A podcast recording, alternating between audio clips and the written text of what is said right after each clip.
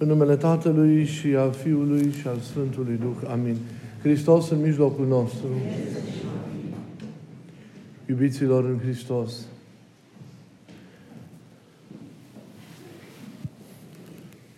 Parabola aceasta este, ne este foarte cunoscută. Ne-am putea însă să luăm aminte la ea așa cum s-ar cuveni. Pentru că pe multe noi le știm atât de bine, dar atât de puțin le împlinim în viața noastră. Este într-adevăr una din cele mai frumoase pilde. Mulți exegeți o socotesc cea mai frumoasă pildă rostită de, de către Mântuitorul Hristos. Este în ea însăși o Evanghelie. Și rezonăm cu, cu acest text pentru că ne regăsim fie într-unul, fie în celălalt din cei doi fii ai acestui Tată sau în, deopotrivă și în unul și în, și în, cele, în celălalt. De aceea, mulți tâlcuitori de ieri și de astăzi au socotit că numele acestei pilde ar fi potrivit a fi pilda cu cei doi fii, pentru că risipitori, pentru că ambii se risipesc într-o formă sau alta. Dar alți exegeți socotesc că pilda ar trebui să fie de fapt numită pilda Tatălui Milostiv, pentru că de fapt, dacă luăm bine aminte, acesta este în centrul textului care, care s-a citit. Contextul în care Mântuitorul a rostit această, această pildă este acela, acesta. Se apropiau de el toți vameșii și toți păcătoșii ca să îl asculte. Iar în imediata vecinătate, vameșii și farise, fariseii și cărturarii cârteau. Pe de o parte erau păcătoșii care găseau la el scăparea și înțelegerea. Pe de altă parte, erau cărturarii și farisei care erau indignați și tulburați în mândria lor și în atotsuficiența lor și în formalismul lor de atitudinea pe care Hristos o avea în general prin cuvintele și gesturile sale față de această categorie a oamenilor care greșesc. Așa că Evanghelia este, în Evanghelie este vorba despre ambii frați. Și despre unii și despre ceilalți. Pentru că mereu au fost și vameși și păcătoși în istorie și mereu au fost și farisei și cărturari. Dar oricâți fi ar fi, pierduși și risipitori într-o formă sau alta, este un singur Tată care în iubirea sa se deschide pentru a-i primi pe fiecare dintre ei. Tatăl din Evanghelia de astăzi, vedeți, nu e prea norocos. Are doi fii diferiți care în cel din urmă se aseamănă unul cu celălalt. Amândoi se poartă ca niște răzvrătiți. Amândoi intră în conflict cu, cu el, cu autoritatea sa. Amândoi, într-o formă sau alta, îi sabotează averea și statutul. Ambii trăiesc într-o neascultare, de fapt, față de el. Într-o îndepărtare de lumea sa interioară, într-o lipsă totală de, de recunoștință, neîmpărtășind, cel puțin la timpul acela concret al parabolei, aproape nimic din felul de a fi al părintelui lor. Astfel încât am zice că ei parcă nici nu sunt copiii lui. Cu toate acestea, dincolo de greșelile lor specifice, într-un caz sau altul, fiecare, ați observat, beneficiază, fără discriminare, de iubirea iertătoare și milostivă a părintelui lor. Dacă în această parabolă e vorba, cum am mai spus și spus-o și cu alte ocazii, este vorba despre risipă, atunci acest, cred că, substantiv se potrivește sau se aplică cel mai bine Tatălui, pentru că la el vedem o, o, o risipă, cu ghilimele de rigoare, de iubire incredibilă. Gestul său depășește, sau gesturile pe care el le face și față de un fiu și față de celălalt, depășesc în anvergură generozitatea și căldura de care este capabil în mod firesc un tată. În lumea Vechiului Testament e bine să știm acest lucru ca să înțelegem cadrul în care Iisus Hristos prezintă figura aceasta extraordinară a Tatălui din pildă. Lumea Vechiului Testament, fiul neascultător și fiul îndărătnic era dus de către părinți în fața bătrânilor cetății și, ne arată Leviticul, drept pedeapsă, ucis prin lapidare. Lucrurile nu erau simplu. Răzvrătirile de azi ale copiilor contra părinților, atitudinile nefirești ale acestora, răscoala celor mai mici contra celor mai mari, care astăzi este un fel de a fi în familiile noastre, în societatea noastră, în lumea în care trăim, nu erau tolerate la vremea, la vremea respectivă. Problema iertării nici nu se punea. Nesupunerea și viciul erau pedepsite, erau sancționate foarte drastic de către legea Vechiului Testament. Zic aceste lucruri pentru a realiza și mai mult ce splendide sunt în tot acest context gesturile Tatălui îndreptate spre cei doi fii risipitori. Privind pentru câteva clipe în direcția fiului mai mic, de la bun început vedem mărinimia Tatălui, care cedează solicitării fiului mai mic, trece peste toate cutumele vremii, trece peste toate dispozițiile, să zicem așa, legale, care în cele urmă îl protejează și pe el și își împarte averea, ceea ce nimeni n-ar fi făcut, tocmai pentru că legea nu îngăduia acest lucru. El dă libertate. Își închipuie sau intuiește sau prevede ce va face fiul mai mic. Își dă seama care va fi traiectoria acestuia, era previzibilă, dar îl lasă să-și vadă de drum.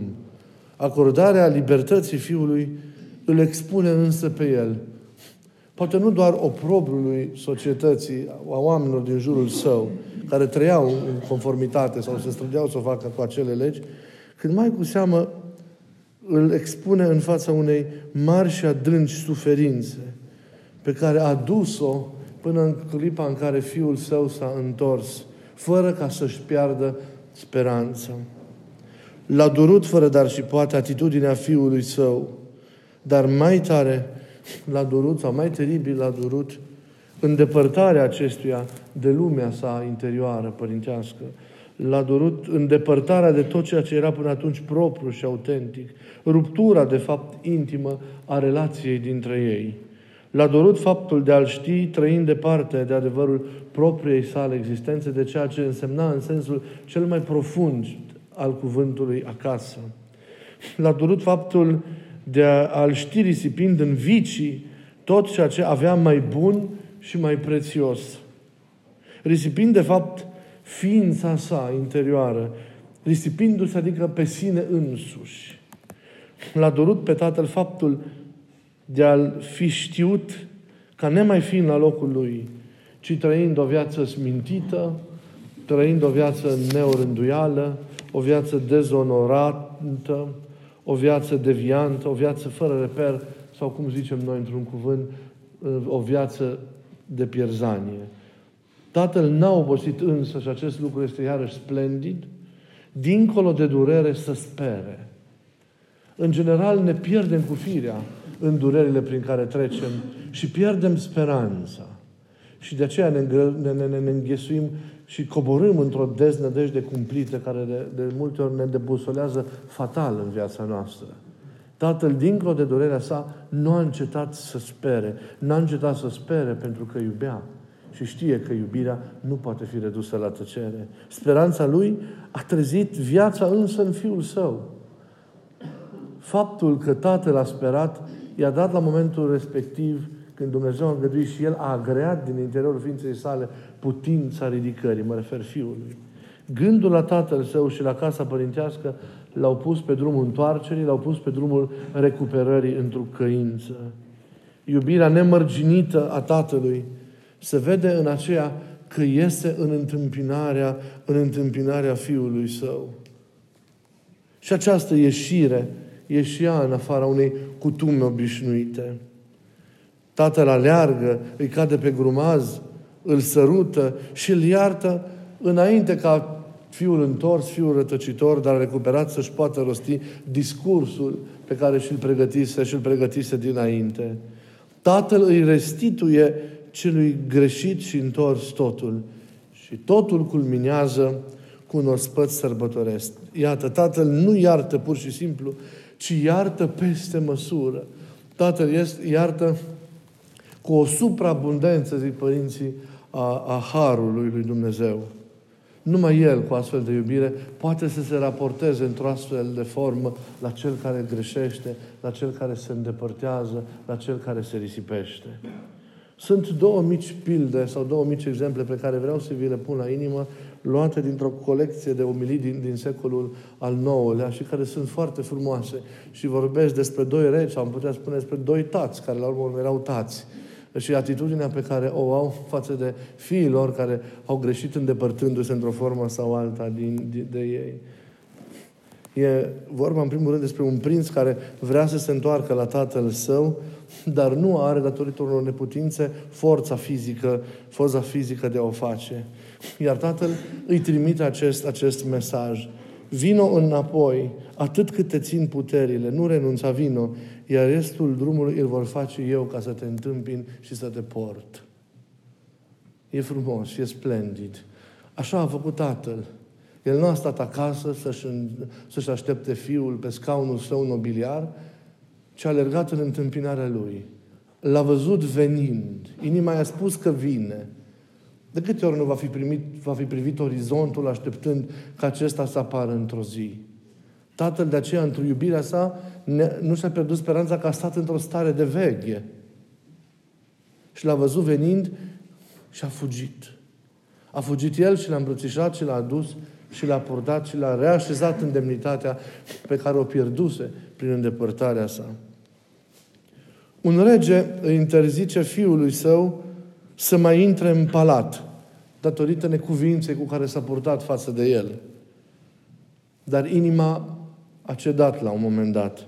Și pentru a-l putea primi înapoi și pentru a nu-și renega cuvintele, dărâmă palatul și construiește un altul nou asupra căruia interdicția sa să nu mai aibă valabilitate.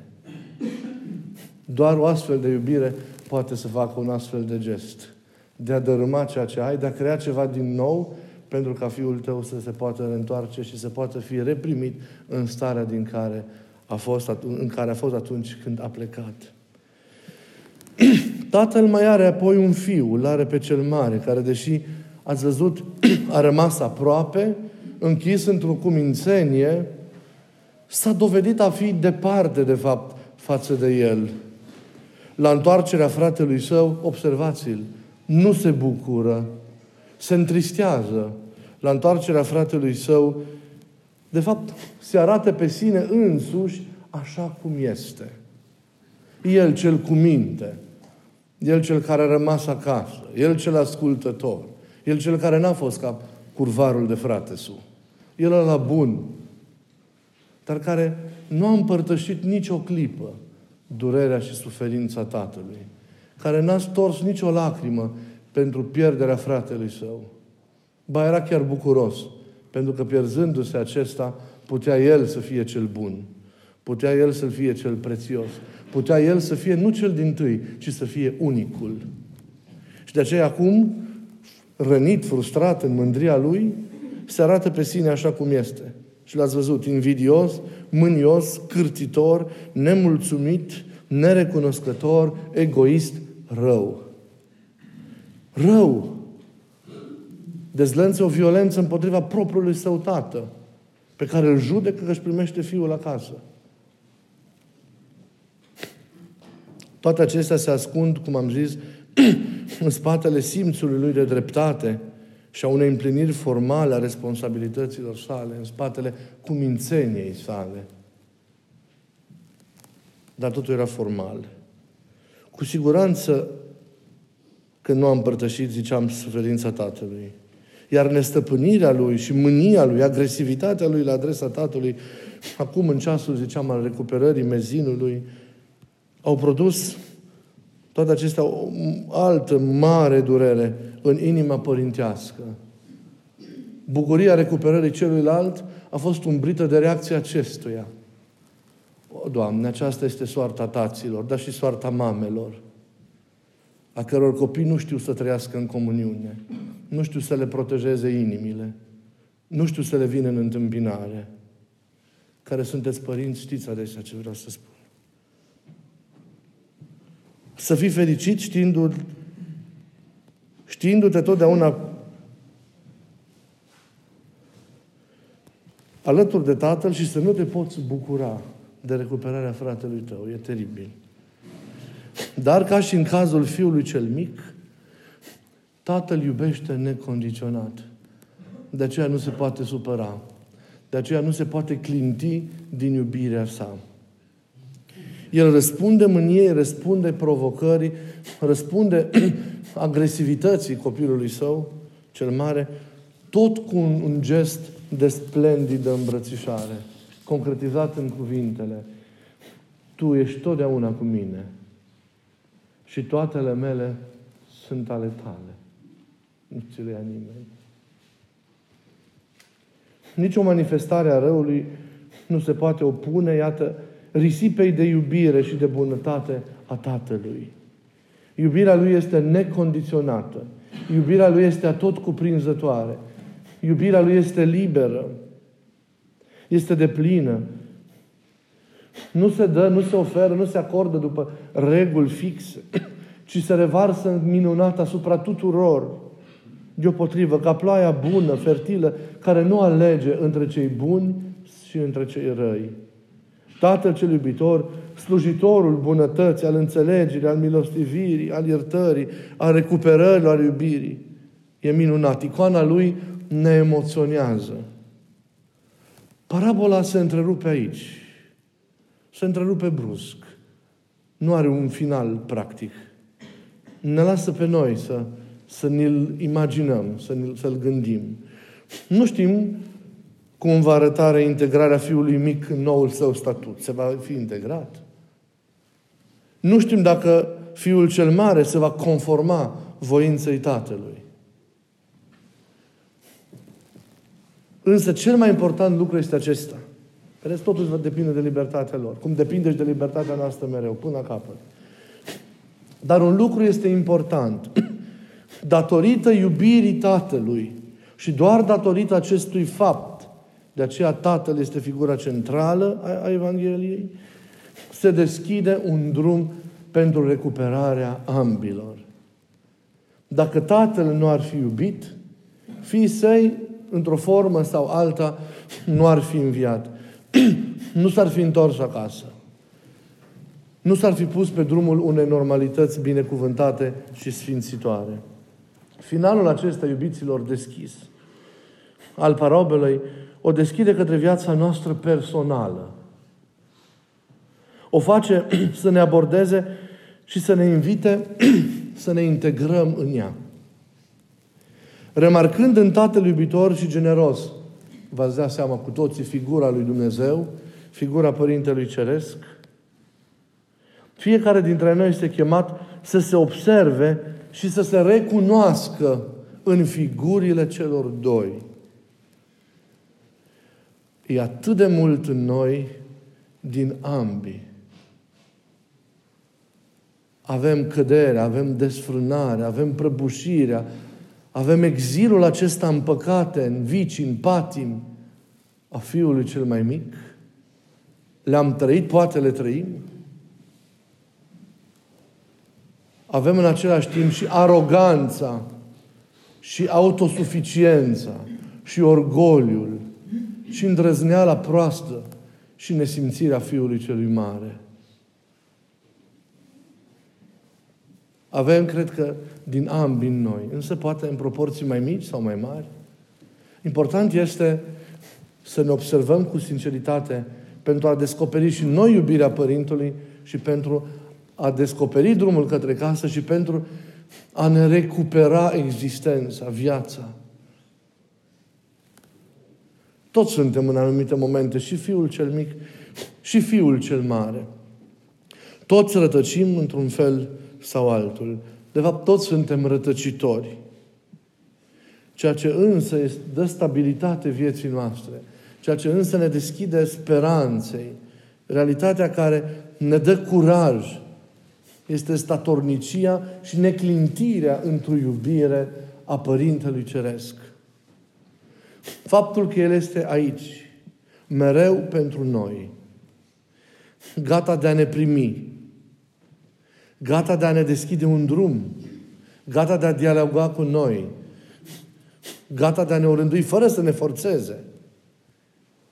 E lucrul cel mai important și cel mai mare pe care noi îl avem. De aceea suntem chemați ca în orice, din orice exil am fi, în orice exil am fi, să privim spre figura Lui și să redescoperim fiecare drumul către casă.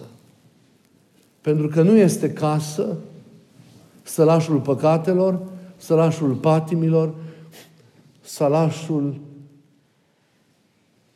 revendicărilor acestora căzute. Nu ne este casă neascultarea. Nu ne este casa afrontul. Nu ne este casă nerecunoștința. Nu ne este casă orgoliul. Nu ne este casă autosuficiența. Ne este casă acolo unde este Tatăl. Suntem acasă atâta timp cât primim iubirea Tatălui și ne împărtășim de darurile sale, de atributele sale. Câtă vreme, cultivându-ne inima, o facem să fie ca a Tatălui. Avem o inimă sau redobândim o inimă ca a Tatălui. Privind la iubirea Tatălui revărsată în noi prin Hristos, fiecare e chemat să se convertească. Dar așa cum n-a făcut-o până acum. O convertire adâncă, deplină, definitivă. Iar inima lui Dumnezeu ne dă curajul și mișcă lucrurile în noi și în viața noastră. Inima Lui. Cartea profetului Osea, mica cartea profetului Osea din Vechiul Testament, ne-l prezintă pe Dumnezeu care privește cu milă asupra poporului în ceasul celor mai teribile deraieri de la linie acestuia. În ceasul mare al neascultării poporului.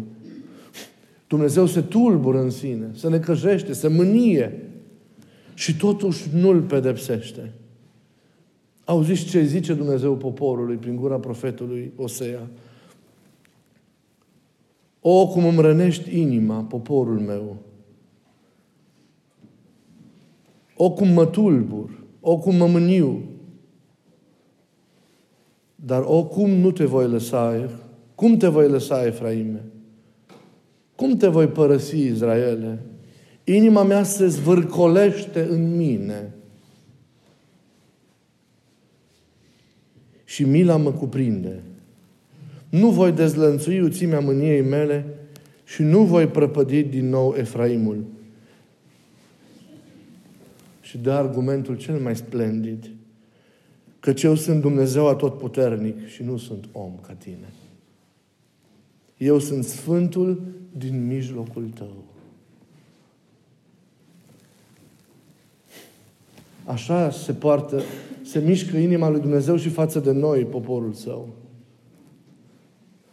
Cum credeți că altfel am scăpat lăsați așa în toate voile noastre și n-am fi mustrați?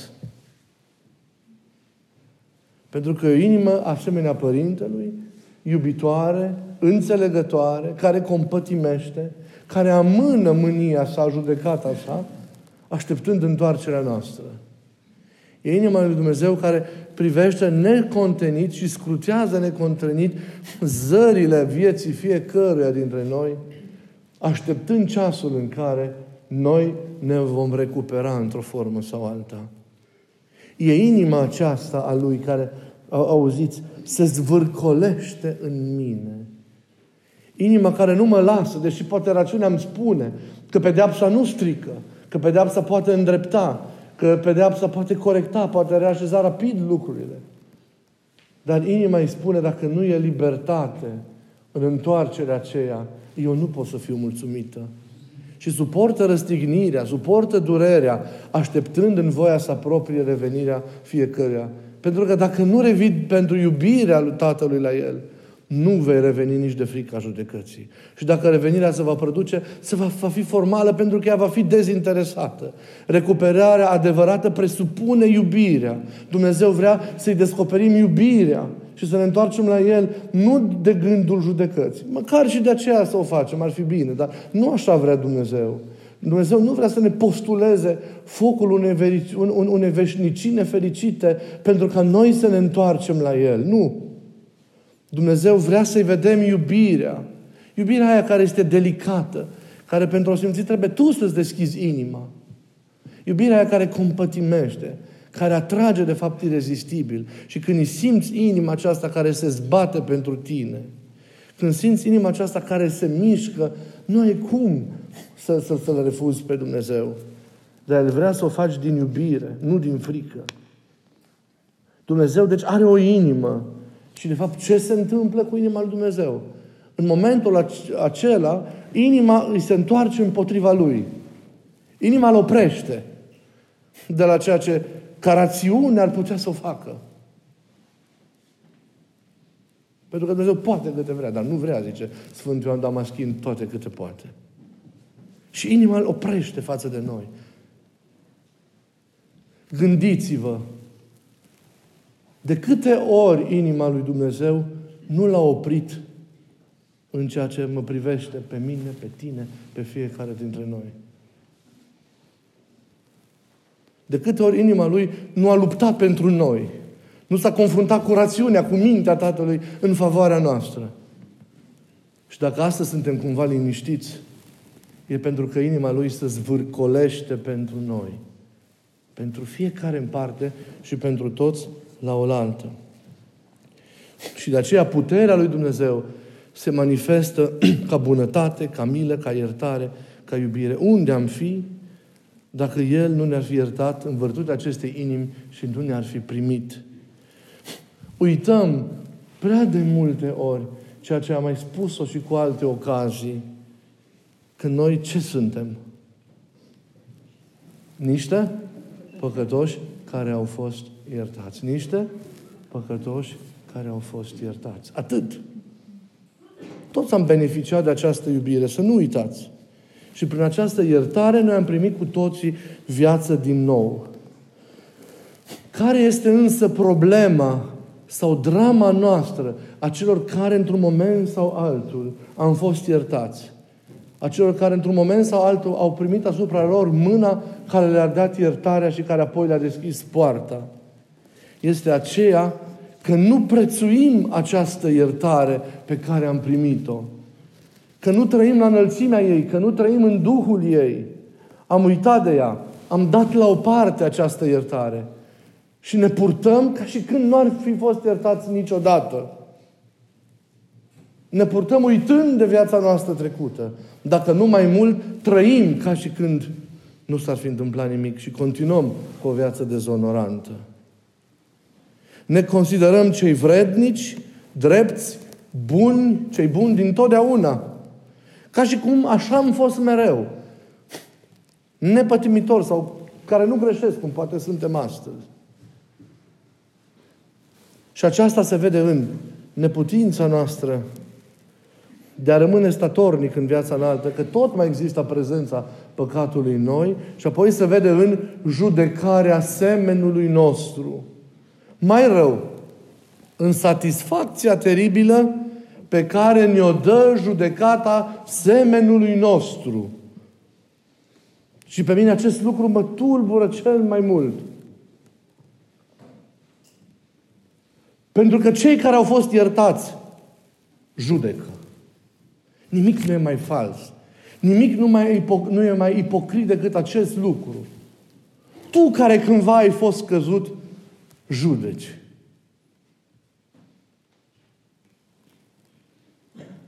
Am uitat că am fost iertați. Și noi, și trebuie să fim ca Cel care ne-a iertat. Dacă ai fost hoț odată doar și ai luat ceva pe nedrept, nu mai ai dreptul să judeci pe nimeni niciodată care fură. Dacă tu te-ai îmbătat, dacă tu ai, în sfârșit, ai mințit și ai făcut, nu mai poți judeca pe altul.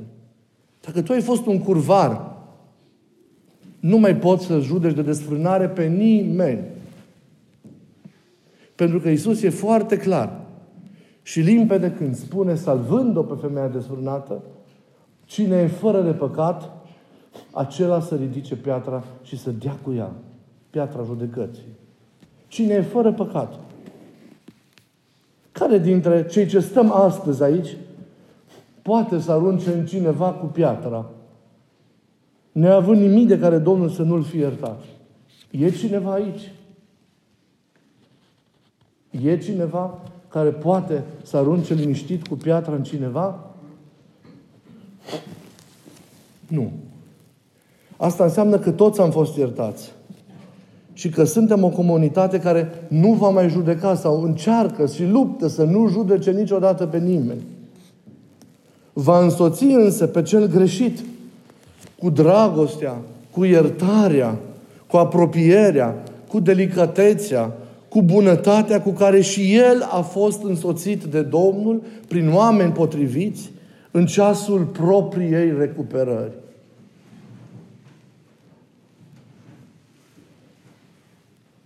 Să luăm aminte. Doar așa putem să îndreptăm lucrurile. Trăind în Duhul Părintelui, recuperându-ne noi înșine propriile vieți, întorcându-ne acasă, să ne străduim să devenim ca și El, tați pentru alții, inimi deschise, care întâmpine, care primesc, care îndreaptă lucrurile, cu blândețe însă, cu dragoste, cu gesturi care sunt potrivite și cuvinte potrivite iubirii, rămânând în Duhul Tatălui. Ne uitând nicio clipă, vă rog că am fost iertați.